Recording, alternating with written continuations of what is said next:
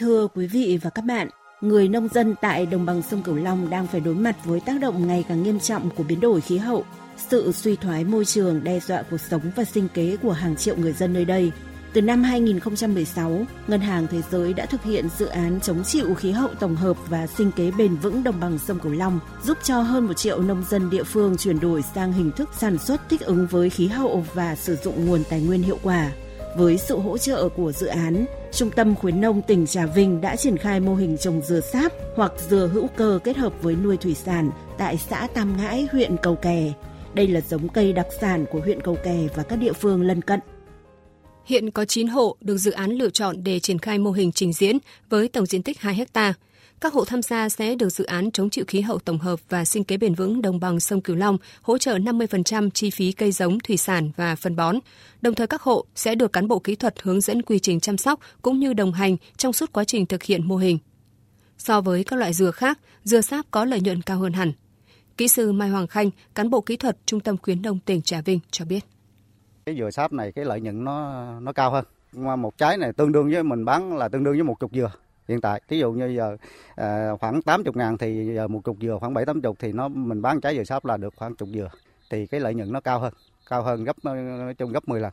Cái nhóm dừa nói chung trong đó cái dừa sáp nói riêng thì cái khả năng à, chịu hạn mặn rất là tốt. Cái khả năng chịu là khoảng 5 năm sáu phần ngàn. Sau khi dự án triển khai trên địa bàn xã, ông Nguyễn Văn ức đã đồng ý tham gia thực hiện mô hình trình diễn. Ông đã chuyển 6.000 m2 đất trồng cam sang trồng dừa sáp, cấy phôi, kết hợp nuôi trồng thủy sản. Dù mới được vài tháng triển khai, nhưng ông ức rất phấn khởi, chăm chút cho vườn cây của mình. Với tốc độ sinh trưởng và phát triển của cây dừa sáp hiện nay, ông Nguyễn Văn ức có thể nhầm tính được giá trị kinh tế mà giống dừa sáp cấy phôi mang lại. Dự tính là nó thu nhập là phải gấp gần 10 lần cái ờ, dừa thường tại vì cây ờ, dừa sáp thường thôi nhưng mà nó cái tỷ lệ nó đạt sáp rồi nó khoảng hai chục trăm à còn cái dừa cấy phôi này người ta bảo đảm là từ 80 trăm trở lên trong lúc cây dừa sáp còn nhỏ, ông Nguyễn Văn ức nuôi kết hợp các loại thủy sản như cá trê, dâu phi, thắt lát, cá trôi trong bờ mương, cũng là cách ông lấy ngắn nuôi dài. Ông ức chia sẻ.